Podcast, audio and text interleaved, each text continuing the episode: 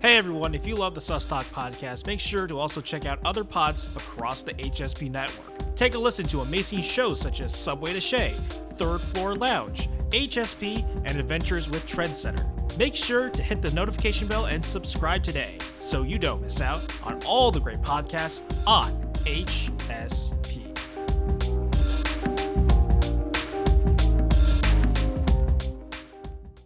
Welcome to the Sus Talk podcast. I'm Susumu Araki. The NBA playoffs have reached the semifinals for both conferences.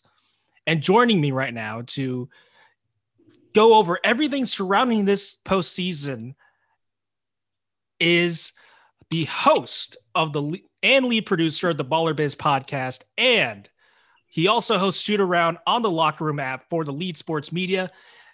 I'm joined by Pat Foster. Pat, thank you so much for coming back to the show. Sus, thanks so much for having me. I'm really glad we were able to make this happen. And I always love talking hoops with you, especially around playoff time. So let's let's get this done. All right. Let's first go into we have we have to basically just clean clean some house a little bit. And I know that there's a lot there's still like eight teams left in in in these playoffs. And there's superstars in all everywhere in every single one of these teams.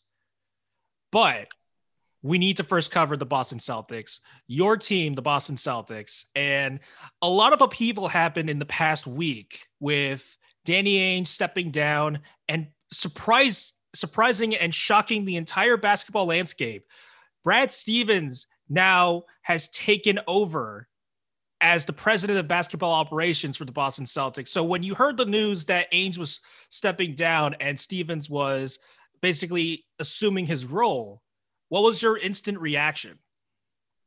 Well, I think just like every Celtics fan, no matter when it came, when when Danny Ainge left, it was going to be like a wow, this is really happening. Um, and it just, you know, I don't want to say it was a matter of time kind of issue with Danny. And uh, I mean, it, get, don't get me wrong. As a Celtics fan, as someone that's just followed the team as closely as I have, I think Danny has gotten a little unnecessary hate for maybe the complacency throughout seasons, but I think after this year, it was pretty obvious that something needed to change within the organization. And uh, I think Wick, Wyc Grousbeck and uh, Danny Ainge just kind of came to a mutual agreement that uh, maybe that was where the change needed to be made. Uh, and they wanted him to go out on good terms, didn't want to like let him go or fire him or anything like that. They let him resign. Um, and then you stay in house and you bring Brad Stevens into the president of basketball operations and general manager role, which I think is going to be great because of the way every single player on the Celtics roster right now and and and, and uh, part of the front office. Um, the way they've talked about Brad Stevens over the last few years, and uh, especially this past season, after you know, I think a lot of fans may have been looking at Brad Stevens as a possible, you know, person to blame for the lack of success for Boston this year. I wasn't one of those people. Um, even in the even at the end of the year, players were still you know praising Brad, saying how much they loved and appreciated him, and you know, understood how good of a basketball mind he was. So I'm happy they kept Brad Stevens in house. He's someone that I think definitely has a vision uh, for this Boston Celtics team. What that vision is, I'm not exactly sure. Um, and I guess we're going to really get our first glimpse as to what Brad Stevens wants to do uh, this offseason with obviously who he decides to hire as head coach. But I think there are some roster potential roster moves to be made as well. Um, and there are certain moves like potentially moving a guy like Marcus Smart, where if he pulled the trigger like that on his first offseason in the position after Danny Ainge had, you know, really been hesitant to include Marcus Smart in deals in years past, um, I think that would be, you know, regardless of the deal, would be a loud, loud statement to make. Um, hopefully, you know, for Boston Celtics fans and for the Celtics in general, that you know, it works out to be a good trade for Boston. But, you know, he's got to find a head coach, but there are still roster moves to be made this offseason that could let Brad Stevens kind of make his name known now as, or just kind of give him the reputation in the position of not being quite as complacent as Danny. And I think that's what Boston fans want to see. They just want to see a little bit of aggression in the position. Um, and by no means do they want to see this head coaching uh, decision be made hastily or quickly you know, I was talking about, you know, Nate Bjorkgren uh, being out as the head coach in Indiana yet last night with Justin Huntsman on our podcast uh, on Locker Room. And I was saying how, you know, both of these teams are in kind of similar positions in that, you know, there's a market that is going to adapt here still. Um, but as for the Pacers, it looks like they're very heavily going after a guy like Terry Stotts with experience. For the Celtics, I think a lot of people are expecting they kind of go a similar route and get someone with head coaching experience. But I think the most important thing for both of these teams and Boston, especially with the talent they have in Jayson Tatum and Jaylen Brown, is even if you find a guy that doesn't have a crazy amount of experience, if this is someone that's going to come in, connect with this group of young guys, this core, and he's going to be able to light a fire under them, just like whoever comes into Indiana needs to do the same thing for Domantas Sabonis, Malcolm Brogdon, Caris LeVert. That's what matters most. I don't think having a guy with head coaching experience really takes precedence over that. Obviously, it would be nice, but I think we're going to have to wait and see what Brad Stevens does. I would expect Brad Stevens being, you know, a first time NBA head coach himself with the Boston Celtics, that he wouldn't be closed minded and would definitely interview everyone that he thought was qualified. But it's going to be really interesting. There have been a lot of names already thrown around. Um, but overall, I think the Celtics did a good thing. Uh, shaking things up after what was a really turbulent season, and you have two young star players uh, under contract now, especially Tatum, who's just going to be going, his, his extension kicks in in this upcoming season. You just want to make them know for sure that you're willing to do whatever to prioritize them and get the best team built around them. So, to be honest with you, I think Boston did the right thing. And for it's now just about Brad Stevens making the right decisions as a GM. He's just got to be aggressive. That's all Boston Celtics fans want to see we talked about this last time I had you on my podcast, which was the one thing about the Celtics team that just never seemed to click or it never got them into that next level was they never had like the bench depth or the rotation mm-hmm. guys mm-hmm. to really supplement and help Tatum and Brown. So when you have to rely on guys like Semi Ojeleye, Grant Williams, when you have to rely on those kinds of players, and even like Payton Pritchard, who did show signs, but like he's still a rookie. Like mm. the sheer fact that you have to rely on those kinds of players that require a little bit more development, th- that's the problem. And I always felt like when you have the assets that they had, they had it's not even just like the Brooklyn picks that they had, it was also their own picks and other and other picks that they got through trades. Mm-hmm. They could have used those trades in like the past couple seasons. I and I think this is why a lot of fans were pretty were getting a little annoyed by how Ainge was handling the team. They were annoyed because like they had like these late round picks that they could have shipped off to get a rotation guy to really help help the team out. Like you could have gotten like a vet, like somebody on the market that could have been like that third guard off the bench that could sub sub in for either Kemba or Marcus Smart and and still keep the rhythm going with Tatum and Brown. And I think that's what where the frustration settles in. Do you feel that that that kind of criticism is justified or is it a little overblown? No, I think it's definitely somewhat justified. Danny Ainge definitely built up a reputation of just, you know, stashing these draft picks and not doing much with them. Obviously, it became apparent that this team needed, you know, high IQ veteran uh, depth when, I mean, throughout the season. And that's why they went out and got Evan Fournier, who I know the intention is to re-sign him this offseason. I think that would absolutely be a smart idea. Whether they keep Kemba Walker or not, I think Evan Fournier would be a really nice fit on this roster.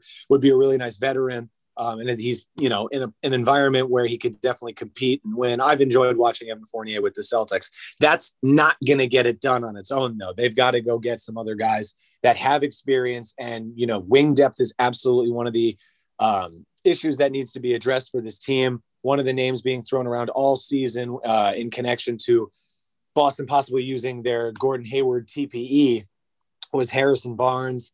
Um, and you know they never pulled the trigger on it. I thought that would have been an awesome fit had they been able to work a deal out. Obviously, there are details and conversations that go on behind the scenes that because I'm just not in, in NBA front offices, I'll never know. Um, but I can only assume that those conversations were happening and were, you know, were exercised to the fullest extent. But um, yeah, I mean, Danny had definitely built up the reputation of just not trading these draft picks for, you know, more established players in the league, just to put it as simply as that. And um, it ultimately came back to bite Boston in the butt this year when you saw, you know, your depths consist of majority. I mean, as before you traded for Fournier, the most experience you had coming off that bench was Semi Ojeleye, and the inexperience was absolutely highlighted and exa- I mean exact I mean made even worse I guess exacerbated would, would, be the word with you know Jayson Tatum struggling with COVID Kemba Walker not being able to play back to backs Jaylen Brown going down for going down for a portion of the year right when he was you know making a real case for most improved player of the year in the first you know 25 30 35 games of the season. Um this team, and then obviously in the playoffs, Jaylen Brown not being able to stay healthy either. Um, it, it's just this team had a really rough year, not being able to stay healthy, not keeping all their talented guys on the floor, and it just kind of exposed this this lack of depth and the amount of youth this team really has that just was shell shocked in plenty of games, you know, just against teams with just experience, not like games against the Cleveland Cavaliers where there's just over like overall not a great Eastern Conference team, but they had players like Kevin Love, even Collin Sexton, Darius Garland, who have a year of starting basketball, at least one year each of starting uh, NBA basketball under their belt. So, you know, games like that where you don't have anyone but Jayson Tatum, they're going to be a, it's a lot of load on Jayson Tatum in the middle of a season, and it's just impossible to ask one guy to go out and win game after game after game. I mean, Jayson Tatum is incredibly talented. I'm sure he could have done that. But that to ask him to carry that load, especially when when he was coming back from COVID, and we all know he was using an inhaler as he talked about for quite some time following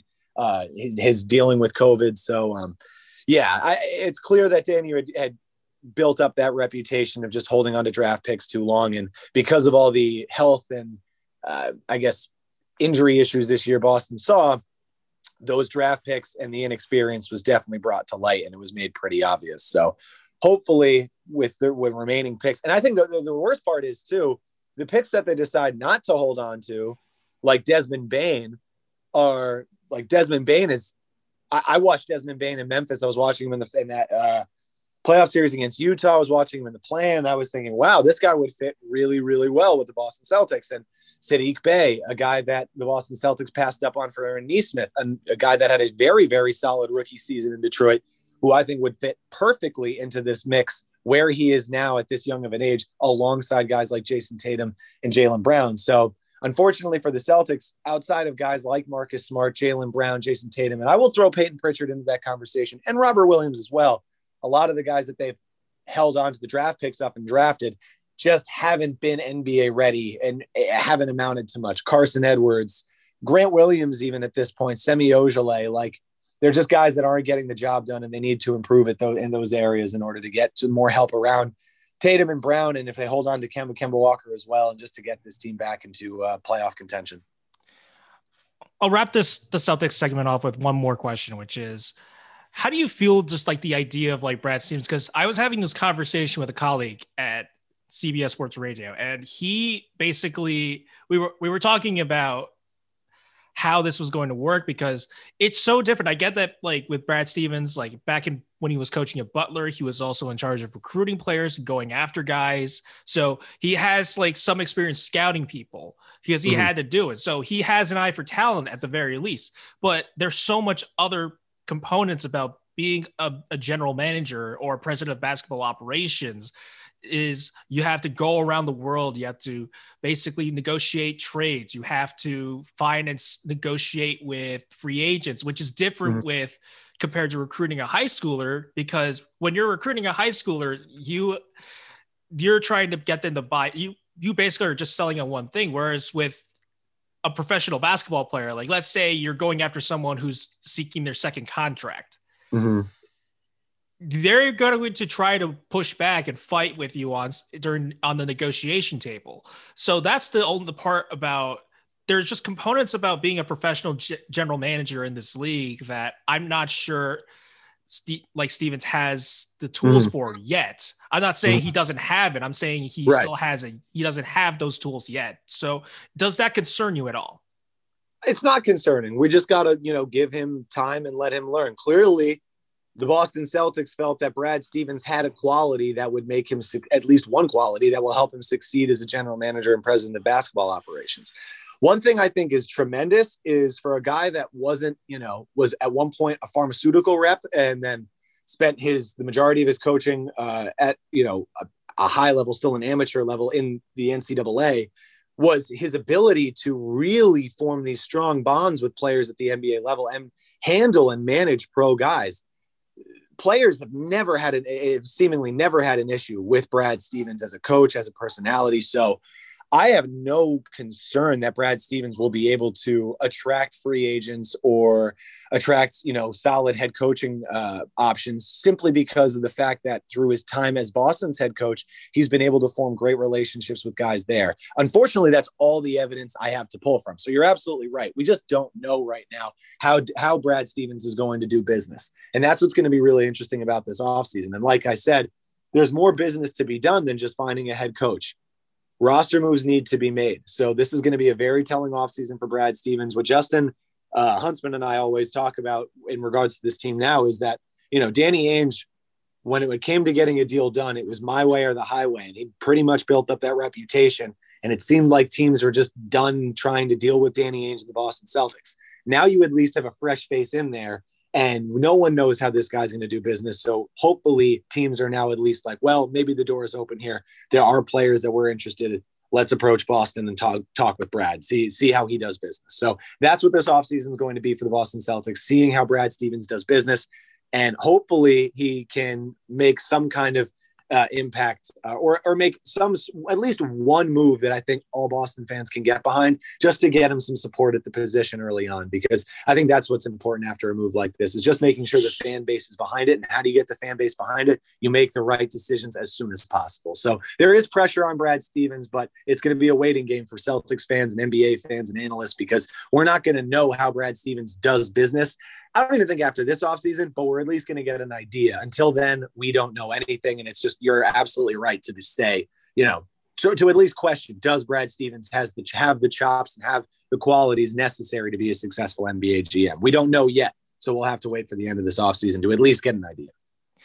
Let's go to another team that has some questions with their roster at the very least that they need to solve, and that's that the Dallas Mavericks. They just got bounced by the Los Angeles Clippers, and this is a team that is built around one guy. It's built around Luka Doncic, Doncic, Dokic. I'm still trying to figure out the pronunciation for that even even today. But nevertheless, this guy is a bona fide superstar. But their roster, I feel, is not as equipped, or is definitely not equipped to advance past the first round. And this this is the the conundrum that I've noticed is that I feel like when I watch this team and building a roster around Luka is looks to be pretty difficult mm-hmm. where you need like a certain certain players. You need a certain type of guys to be around Luka, And we're already seeing some chemistry questions around him and Kristaps Porzingis because you're seeing statements from Kristaps saying, "Well, I thought we were going to be co-stars." And mm-hmm. The problem with that is it's like Chris Kristaps like one, you, you have to look at the season and know that Luka's just like ascended to a point where you, I don't think even Chris Kristaps is going to reach. And but that aside, this whole roster, I feel like it's just not good enough to just support and help Luka because we clearly feel that if Luka had a better roster, guarantee you the Maverick would be in the second round. But mm. when you look at the situation down in Dallas, what how do you think is it more or less like uh, how difficult is it just to like build a roster around Luka? Is it more that they just haven't been able to find the players, or is it just really difficult to find players that gel well with Luka?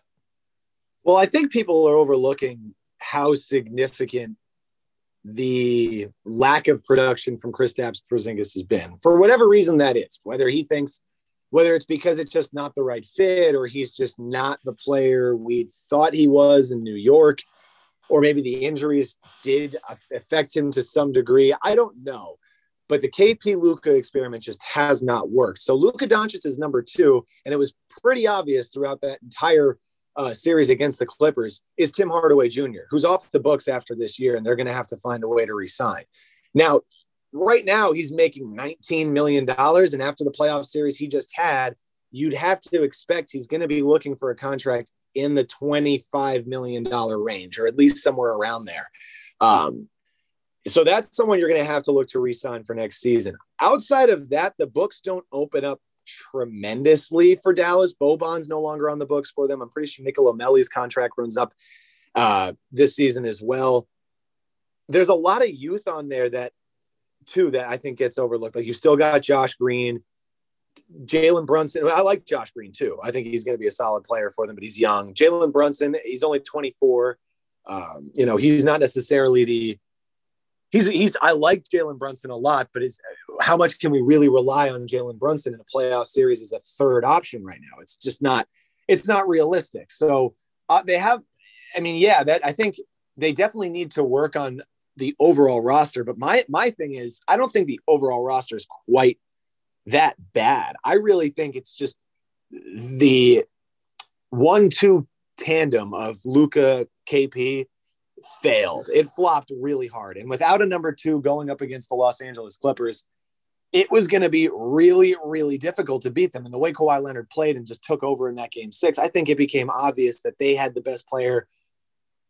Uh, I mean, that's not true. Luka Doncic was so phenomenal. It's so hard to say that Kawhi was even the best player in those last two games. But Kawhi in game six, in my opinion, was the was the best player on the floor. And I think that game kind of sealed the deal for me because I just unless Kristaps Porzingis was the number two that this team needed all year long, which he never really was, then they just I don't think I didn't think they were going to have a shot. LA was a better form team, and also just had the Paul George stepped up enough, and then Kawhi just kind of dominated. So um, it doesn't surprise me. I just I I think a lot of people are looking at overall roster for the Dallas Mavericks when I think the problem really lays with just KP was not the right number two for Luka Doncic. Tim Hardaway Jr. is not a number two either. That's a number if you can get Tim Hardaway Jr.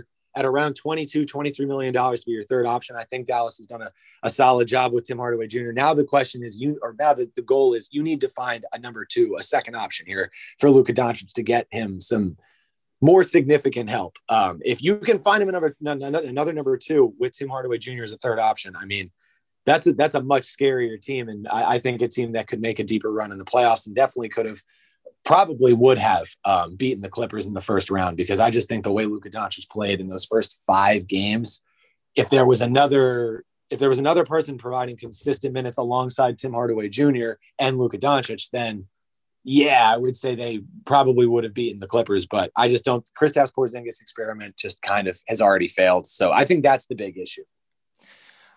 Just to quickly say, but I feel like with Luka, and I think the whole we can we have like a firm proof now that like Luka can produce, and he's always stepped up in the postseason. Like Mm-hmm. Those numbers, like the past, especially the games that they won, it was insane. Cr- yeah, crazy, mm-hmm. crazy, right? And I, I agree with you. Like not having like a second guy that could score at least twenty points with Luka is a major issue, especially if you're facing Kawhi Leonard and Paul George. And mm-hmm. even if Paul George is struggling and he's not living up to being playoff P, right? Even if he's struggling, like that's still a lot. You're still facing Kawhi Leonard when he's mm-hmm. there and he's locked in and focused.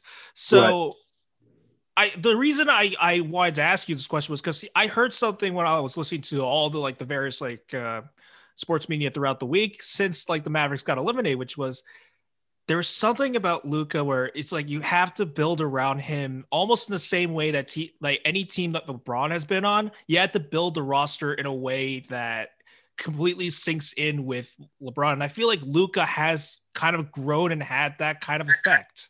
Mm-hmm. And is that right? Is that wrong? Uh, I'm trying because I'm not certain if I want to put Luka at that level yet. Where yeah, I think like this guy is has like a LeBron kind of aura around him, mm-hmm. where you have to build the team around him completely.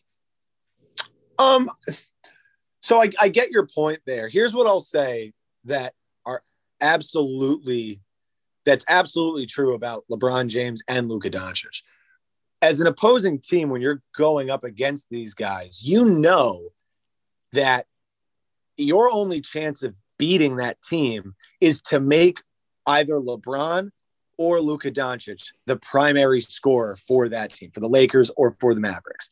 Because those players, both of them, are at their best and most lethal and have their greatest impact when they're finding other guys on the floor. Now, Luka Doncic just didn't have Eh, see, I don't want to say he didn't have enough. If he had that solid, reliable number two, I think it could have been enough.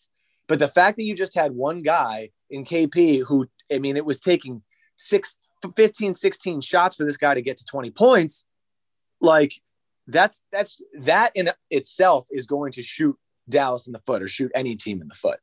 So what I'll say is like, you know, when it comes to how you have to construct teams around these guys, it is kind of similar in that these guys are there at their best, both of them, when they're distributors.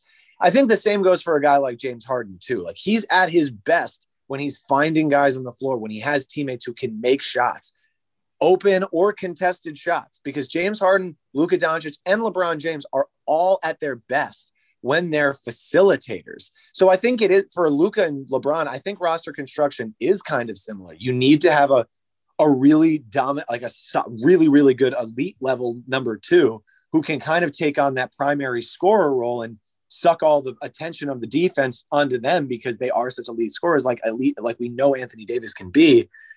And you sprinkle talent around them just so these guys can be their best players, which are facilitators, passers. LeBron James, you know, his whole career is drawn comparisons to Michael Jordan because the greatest of all time debate. But in actuality, this guy's more like Magic Johnson than Michael Jordan because he's one of the greatest facilitators of all time. He's one of the greatest point guards at six foot eight that the game has ever seen. So, and I think Luka Doncic is kind of in that same conversation now. He's essentially a point guard. So he's a six foot eight point guard. He's just a better shooter. He's a better shooter than LeBron, not necessarily not the best three point shooter by any means, but definitely a better shooter. They're both elite scorers when they have to be but both of them are at their best when they're facilitators. So I would almost say, yeah, you kind of have to build teams around them similarly. And and Luke is just so good and so dominant on the on the offensive end. Even when he is at his best facilitating, he's scoring at the same time. So you have so much coming from one package there that yeah, I think you I think you really can start to look at those guys and say you have to build teams around them similarly. Let's go to another superstar. And this guy just won MVP, Nikola Jokic, who it's kind of amazing. I because it's been like a slow, I would say a slow ascension to superstardom. And yeah, we, definitely. Jokic basically became like a the star, like a top 10. I would consider him a top 10 guy like last year. And then this year, he pretty much cemented that he's in the top 10. And you can make a convert make an argument that maybe he could get into that top five. Maybe he can get in there. And it's a crowded top five too, because you're contending against guys like LeBron. You're contending against Kawhi, Luka, James Harden, Steph Curry. Like you're st- you're basically competing with all those guys. And he even has like his own competition for best center in Joel Embiid, right? And mm. just for me, it's kind of amazing. Like one of the images that keeps been flooding around Twitter like a, a, lot since he won MVP was when he got drafted. They were playing a Quesarito commercial at the while he was getting drafted. Like he was drafted in the second round by the Denver Nuggets, and he was pretty much an afterthought. Then he comes in, and this guy basically changes not only Denver, but it feels as though he is really making a, such a significant difference for like the center position as a whole. Like we've never really seen a center like him before, and when you when you see how Jokic is basically ascended since getting drafted by the Nuggets, like what's the part about his game that really like raised him into superstardom? Another guy who's at his best when he's facilitating, when he's a facilitator.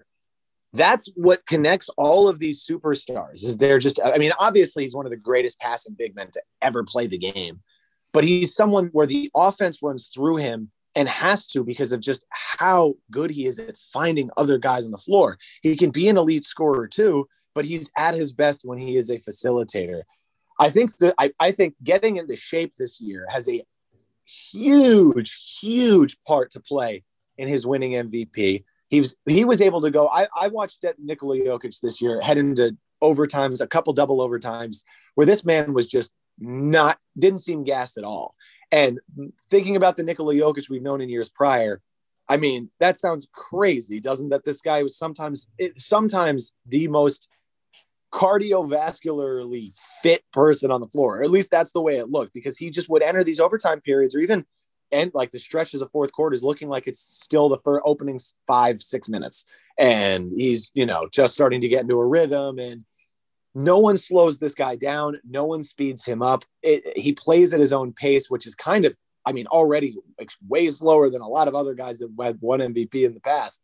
Um, but you're right. It has been this slow ascension. You have to give credit to where credit is due uh, to uh, Tim Connelly and Steve Kroenke back in 2013, 2014. Like, even later after just making the decision to stick with Jokic over Jusuf Nurkic, like as good as Nurkic is, you picked the MVP.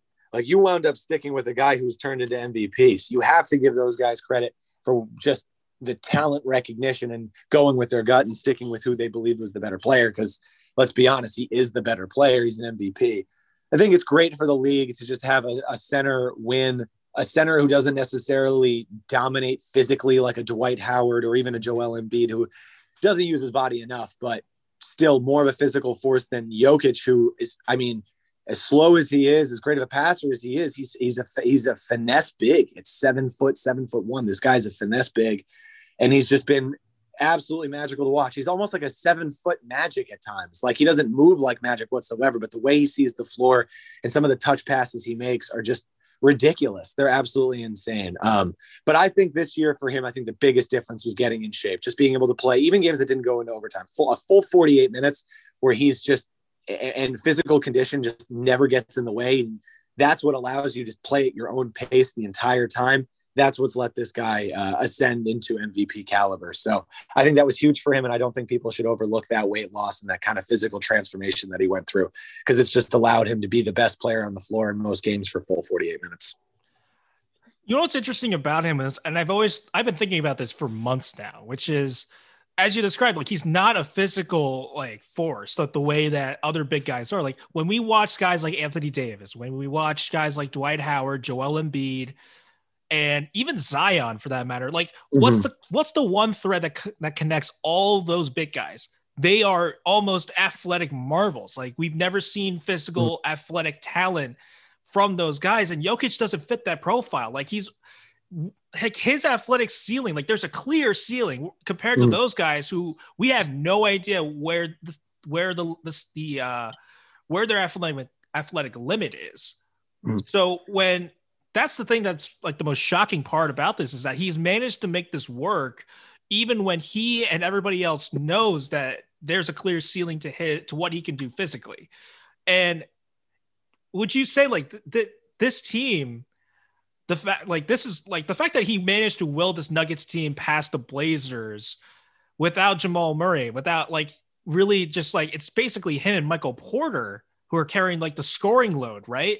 And mm. it's kind of like it's this it's so fascinating. And he's basically going to be the only reason that this Nuggets team is going to stay in contention for as title contenders for years to come. Mm-hmm. So when you look at this team, what's the next thing that he needs to do to add on to really like keep going or is there just like this is it he's reached this he's reached the uh, the pinnacle he's reached the summit of what he can do well i think getting you know talent back around him will elevate his game more. I think staying in shape is huge. A lot of guys can get in shape, but can you maintain that physique and that physical conditioning for the remainder of your career? That's going to be huge for him, especially like you said, considering that physically and athletically he seems pretty, you know, like tapped out. Like he's kind of reached his full potential there. So, you know, with certain guys, and I mean, you talk about a guy like LeBron who's just gotten better with age, you know, that's not something that we should sit here and expect from Nikola Jokic. He's going to have to do everything he can. And obviously, LeBron's invested so much into his body and he works on his body tr- like a tremendous amount. But I don't think it matters how much work Nikola Jokic puts into his body. He's never going to be LeBron James in that he can reach 33, 34 years old and still be an MVP caliber player for the next two, three years. So, and I don't know what's left in the future for cards for LeBron, but we'll see. Um, yeah, I think staying in shape is going to be huge for him. I don't think he needs to be a more aggressive scorer. Like the way he, his feel for the game and the way he approaches the game now, trying to be a facilitator. Look, I think the greatest players in the game right now are guys who, when they're at their best, are you know facilitating. And LeBron James, I know Kevin Durant's at the top of the list right now, but he's another guy where if if he's just dishing and he can get other teammates opportunities, like I and Kevin Durant's never been a double digit assist guy, but if he if Kevin Durant is up in six, seven, eight assists, he's already beaten you just because of the fact that he's been able to find other guys. He hasn't even tried, he hasn't even had to score. And that's a guy who's obviously at his scariest when you know, he, he, when he's getting whatever shot he wants, but he's really at his best and having his greatest impact when he's facilitating. So, um, which sounds crazy for a guy like Kevin Durant, who's not necessarily an assist monster or anything like that. But for Jokic, look, I don't know if it's going to be much of getting better. I don't know if the numbers are really going to improve all that much, but it's going to be slight things. Obviously, getting more talent around him, staying in shape, being able to play full 40 minutes, maybe getting a little bit faster, a little bit stronger year by year, however you can. You know, obviously marginal differences at this age, but you know, it's not like this guy is going to show up and, you know, all of a sudden be an athletic freak. And obviously, everyone can continue to work on shooting, everyone can continue to work on, you know, rebounding. But, you know, I, those aren't things that he needs to improve in order to continue to be one of the best centers in the NBA. He's kind of already there. He is already there. But see, for most people, he's the best center in the NBA right now. But it's hard to say. He's obviously going to improve. He doesn't need to improve. I think the biggest thing for him is just ma- making sure you're cons- year in year out in at least this physical condition, because for someone whose athletic ability, like you like you mentioned, is is pretty. You know, we've reached it. It's it's going to be important that you stay in shape and are constantly in shape because that that's the only way you're going to be able to maintain that level of play for as long as you'd like. Let's wrap up this pod by simply going in. I want to I'm gonna say I'm gonna say the one interesting part of, of of this playoff so far, and then you tell me yours. For me, it's this rejuvenation of Blake Griffin. I gotta tell you, I I didn't expect a scrappy Blake Griffin as a very um, gritty like position like center. I didn't expect this at all, like coming out of from mm-hmm. Blake Griffin, because if there was one position about this Brooklyn Nets team that you could easily keep attacking, it was at center. And I don't know how Blake's how they're going to defend Joel Embiid if the Sixers end up advancing past into the into the Eastern Conference Finals, but just judging by what's been going on in this Brooklyn Milwaukee series, like Blake has kind of like shown up and really stepped up in, into a position that the Nets desperately need, which was someone yeah. who could at least be a competent center because it's just basically him and Nic Nic Claxton at this point. Mm-hmm. And this has to be like the biggest revelation of for me at least is Blake Griffin transforming himself from the dunker and scorer that we knew he was back in LA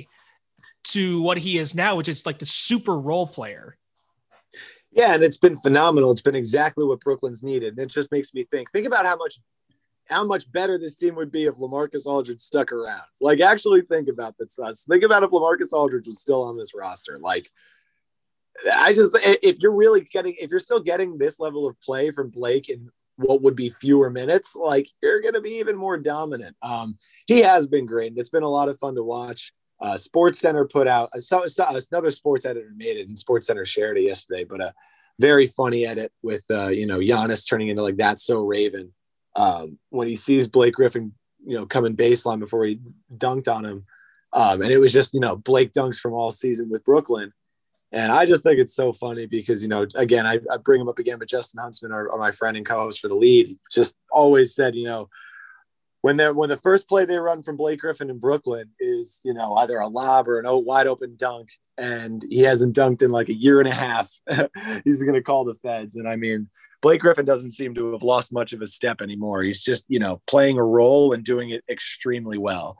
I would say though, for me, my favorite like kind of subtle storyline that I don't know if a lot of people have even talked about, um, at least in this series, but Trae Young just becoming a villain. Like he is accepting this and loving this role as a villain in the Eastern Conference. He accepted it and loved it at MSG, and he's getting the hate now in Philly, and he's liked it and he's accepted it, and he, he he's handling it so well too. He doesn't get doesn't go to his head. He doesn't take it too personally. He, he, he feeds off it. He knows it's part of the game and it's awesome to watch. I love it. I think the league is in need of another villain, and I think Trae Young could fit that bill really, really well.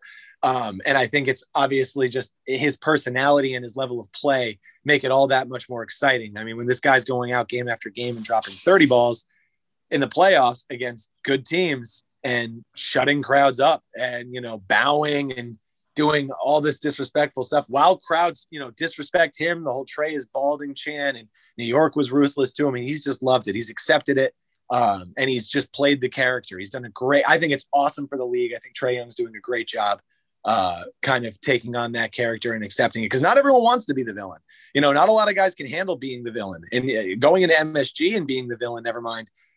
That's not for everyone. And he loved it. He clearly, uh, just accepted the moment. And I think it's going to be something that we could run with and definitely see more of in years to come. Like I, I hope the New York Knicks and Atlanta Hawks meet up in future playoff series. Regular season games when Trae Young comes to town now in New York are going to be electric because everyone's just going to want to shut show up to just shut this guy down however they can. And I think he's building, he's going to do the same thing in Philadelphia if he can make this series uh, interesting, which they seem to have done to start, taking home court advantage. If they could go back at least to two to Philadelphia, I think he definitely has the potential to really continue building that villainous reputation there. I just, and, uh, you know, if, if Atlanta finds a way to knock off Philadelphia and head to an Eastern Conference Finals against the Brooklyn Nets, he could become the same villain in in Brooklyn. So be a villain in two different arenas in one city. That's been my favorite little kind of side storyline is Trae Young's ascension to being the one of the NBA's top villains now. You know, you kind of brought up an interesting point here because not a lot of the stars, like we've seen, like LeBron, KD, they've been kind of thrust into this villain role, but mm-hmm. not, neither one of them really wanted it. Like, yep. LeBron tried to accept it, and that was like his first year. He tried to accept this villain role, and it didn't work out. And he, we knew for a fact that like he wasn't. He just kind of looked miserable, like mm-hmm. trying to be the villain. It, it, clearly, like both those guys just want love. They want to be loved, and then yeah. it kind of takes like a special kind of like a certain personality. And what I see with Trae, and now that you ha- you have me thinking about it, was it's a little Reggie Miller in him. He's a yeah, lot, of, a lot of Reggie Miller, and like Reggie loved, he thrived on it, and it, I think it takes like the right crowd too. Like, notice that like the two crowds that have really helped feed this whole story, really, your New York and Philly, East East Coast fan bases that have like this mm. angst, they have this sense of just we are. They always have like a reputation too. Like we know, like New York crowds, like forget about it. They're one of the most passionate fans in the country whether if it's basketball, baseball, football, hockey, like those guys come, to, they when they show up, they will show up. And mm-hmm. Philly, you know, the whole reputation. You know this as an Eagles fan. They have they have the reputation to uphold, which was be as ruthless, but also mm-hmm. eh, they can go a bit overboard. But you get the point. I think it's like a combination of like three things. One, the fact that he's incredibly talented, right? That has to be that's the main ingredient. The crowds are important. The fact that he's got New York and Philly, I think, are the key.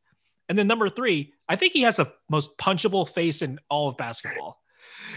he might have the most punchable face in the entire NBA. Like I can't. Th- when I watch that guy smirk and he's bowing at you, it's like uh, uh, there's like this little rage that comes that builds up. I'm just, I just like, why are you bowing? How dare you bow? Yeah, I love that. Exactly. Oh, like he's bowing in like MSG. I'm like, what are you doing? Like, how dare you? Like, come on. Stop. like that. Kobe Kobe wasn't bowing at MSG. Steph Curry didn't bow at MSG, but Trae Young's like, nah, I'm a bow for you. Like, I love the attitude. And you're 100% right. Other guys have been forced into the villain role, whether it be, you know, James Harden, LeBron James, Kevin Durant, none of those guys have really wanted it. Trae's accepting it, which is why it's so awesome. Another side storyline, which I don't even know if it's a side storyline or anything, but I think after this, after this postseason, um, barring anything drastic between now and the end of the NBA Finals, Kevin Durant should head into next year as the best player in basketball. I think everyone should be agreeing that Kevin Durant is the best player in basketball when wow. we go into next year. At least the the playoff playoff run I just saw from LeBron, which obviously not to his fault, own fault. He had a just not a worthwhile roster around him against a solid Phoenix, a very, very good Phoenix team, a team that I right now expect to come out of the Western Conference. And obviously, LeBron doesn't have Anthony Davis either, but eventually Father Time catches up to everybody. So it's at this point, I can't expect that LeBron James is going to go into next season and be as good as what I'm seeing from Kevin Durant right now. Granted, he's LeBron James, and I'm sure if he heard me say that, he'd be like, "Who is that kid? He doesn't know anything." And like, he's could very well show up and be the best player again next year. And honestly, I would love to see that because I would love to see the battle again. However, I just don't think that's the way things are going right now. I think Kevin Durant is the clear cut best player in basketball. He gets it done on both ends of the floor. I think people have maybe held the obviously the choice to go to Golden State against his skill, which has never really made any sense to me. Like if you're talking about legacy, okay, but if we're talking about what makes the guy the best or better player, that has literally nothing to do with it. And people have held that against him and in regards to his the conversation and who's more skilled. And I just think that's ridiculous. Um, I also think if not for the injury, the Achilles injury, he would already probably be in the conversation more. But assuming, let me tell you this: when we get to the Eastern Conference Finals and Kevin and James Harden hasn't returned, and the Nets beat the Milwaukee Bucks in five games or less, and it looks like they're on their way to another sweep or another five game series at most against either Philly or Atlanta, the conversations are going to start happening on national media more and more and more. Kevin Durant, is he the best player? Has he surpassed LeBron? Is LeBron even what? Can LeBron continue this trend of getting better as he ages? Really, is Kevin Durant now the far and away best player in basketball? And I, I right now, the way I see things transpiring is Kevin Durant winning a Finals MVP, winning another ring. I think right now all the cards are in um, favor of Kevin Durant uh, taking that crown as the greatest currently. Does has he had a better career than LeBron James? No, I wouldn't. I'm not saying that. Will he go down as being a better player all time? No, I'm not saying that. I'm just saying right now or going into next year, I think it will be pretty, pretty. I don't want to say unanimous, but because there will always be the LeBron diehards out there but I think it's going to be pretty well known across the league that Kevin Durant is the confirmed best player. That's an interesting point. I just, for me, like the only reason I'm hesitant is like I want to see how the rest of the uh, how the rest of it shakes out because there's like a lot. If you take LeBron out of the equation, there is a really just like a complete it's a complete like dogfight for like the who's the number one undisputed best player in the league because you have multiple contenders for that spot. It's like KD as you mentioned. I you have to give Giannis at least a shot at it. I would say no, absolutely not. Wow. Okay, we're just not. Go- we're just going to completely reject Giannis. Gotcha. I would. I any. I don't think there's a single player on the planet right now on the same level as Kevin Durant. I really don't. Not, not even I, if I mean, Luka right, steps up another level. Not even if like I mean, he's not the two way player that Kevin Durant is. Kevin Durant gets it done on both. What, You're what talking about a guy who's elite on both ends of the floor. Kawhi is an interesting name because he obviously gets it done on both ends of the floor. If he played and like he, more, like if he played back to backs, I think exactly. he would definitely exactly. take the spot his tendency to not play throughout regular seasons over the last few years. Like everyone might say, oh, well, Kevin Durant didn't play this year. I don't think that was even Kevin Durant's decision. I think that was definitely Sean. He had Marks an ankle injury. Like what? What else do you want? Like he had a severe ankle injury. Like why are people like? If you're complaining about KD not playing through an ankle injury, like how about you try playing on an ankle injury? Right, and it's not even that, but it's like to me, I don't think KD really had a say. Like obviously he's the best player, and if he really wants to play and feels 100%, then I guess they would let him. But I'm sure Brooklyn has been calculating this. They knew what they had acquired, they knew what they had assembled after they traded for James Harden. They knew what they had. They weren't going to risk these guys getting hurt for anything. If that meant with these guys going into the, the postseason with two games under their belt, having played with a full roster together, then that's what they would have done. I'm sure they got to seven games and were like, wow, we definitely don't need more than this. These guys are going to get plenty of burn in practice together. We're going to be just fine. They knew exactly what they put together. So, I mean, to me, uh, like all credit to where credit is, uh, you got to give all the credit to Sean Marks here because he's what what he's built.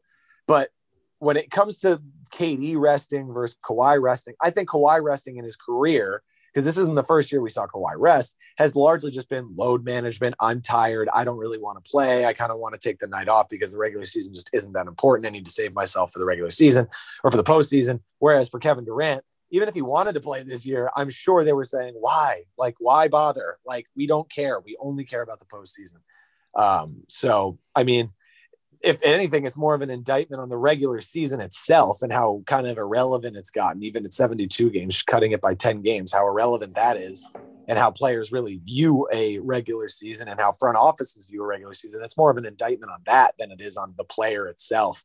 Um, but still, I would put Kawhi a bit lower just because he doesn't do it on the game in game out basis that we've seen Kevin Durant do in the past. Not this year because of his, his injury issues, but in years past, game in game out, he's the best player on the floor. And Kevin Durant is what makes super teams. That's the thing that people need to understand is that these super teams that Kevin Durant has played for or, you know, been a part of, he is made. He is the super team. Kyrie and James Harden are just a really, really good backcourt in the Eastern Conference right now. They're probably the best backcourt in the Eastern Conference. They're probably the best backcourt in the NBA.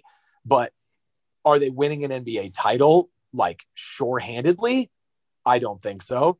Do, you add Kevin Durant to the mix, you don't even need one of those two pieces. And now it looks like you're sure-handedly going to win an NBA final. So to me, Kevin Durant's the best player in the world. Kawhi's definitely up there, but I think Kevin Durant right now is kind of in a class of his own. Let's keep this in mind. This is if we took LeBron out of the equation, though.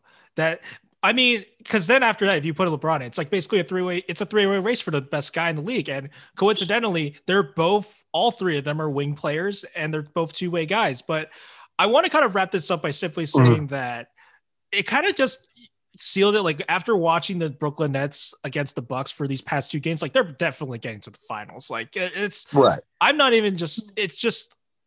I feel bad because I want to root for the Sixers, and I think I actually think the Sixers will give the Nets a, a huge like fight because mm-hmm. how are they going to deal with Embiid is the question, really.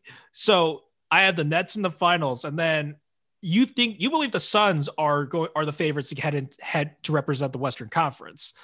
And I'm just thinking like it's so wide open because without the Lakers now, the West is so wide open, and I have to really think about which team do I think is going to advance past? Because you could make a case for all four of the teams that are still in the finals. Well, maybe not Denver, not exactly, uh, but they still have a shot.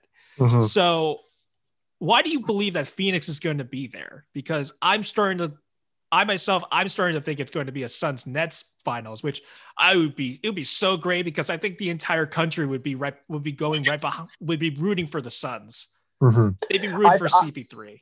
I, yeah, I love this. The brand of basketball Phoenix is playing right now. You're watching Mikal Bridges, even after la- even last night when he really, really struggled for the vast majority of the game. He's having a, like the starting five for this Phoenix Suns team. You're getting four guys scoring in, tw- in 20 points or more, and then the fifth guy is somewhere around anywhere between 15 to 18.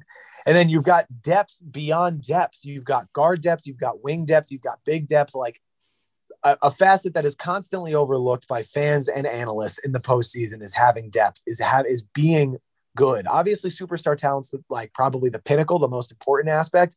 But if you are really that deep and you really can go two, three units, give the starters give starters eight nine minutes of rest and have a second unit that can go out there and win a third of the game while your stars or your best players are off the floor that's absolutely massive they right now phoenix has the most depth in the entire i mean i maybe not the entire league because brooklyn definitely has depth but it's scary how much depth uh, how much depth Phoenix has. Um, it is hard to say that you know the way Utah is playing basketball right now that I can't see them coming out of the West. I definitely could.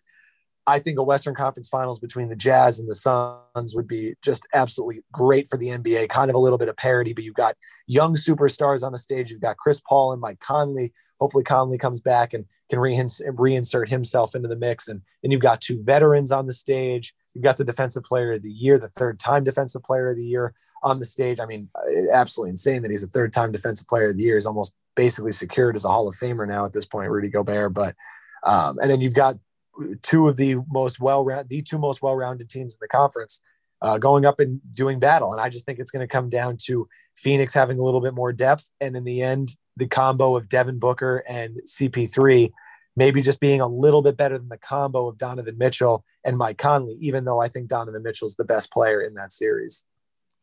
I would say that I think like a Suns Clippers series would be pretty cool because it's CP3 taking on his old team and we get to see more playoff because I don't know why the league just loves making fun of Paul George. They just love like ragging on him. And I in some ways I feel bad a little bit, but because it does get excessive sometimes. But at the same time, you the guy gave himself the playoff P nickname. I'm like, you're kind of in some ways it's partially his fault mm-hmm. that everyone's been clowning him. But like you when he was at the line against uh he was at the line in game one. They started chanting playoff P in so loud too. Mm-hmm. Like that, those jazz fans came came up and they and they showed up. Yeah. I was just like, oh my god, Paul George better like shut this whole crowd down because if they if they let if he struggles, like I think that series is going to end really quickly. Yeah, he has to turn it on. Unfortunately, what I was talking about last night about the Clippers, Paul George specifically, is you know everyone's asking when is he going to stop being complacent? When's he going to stop settling for jump shots? When's he going to you know go to a floater? When's he just going to try to attack the rim? Guys, I don't think it's coming. I don't think that's happening.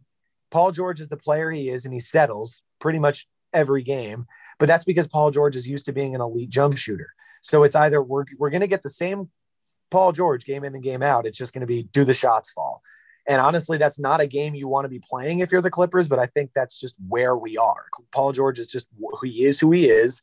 And we, you know, you just have to hope that the shots start to fall for him because I don't think this is a guy that's going to start looking to be more aggressive and get closer to the hoop. He's going to still take the same shots. And for the Clippers, it's, in order if they want to win this series, he's just going to have to make them.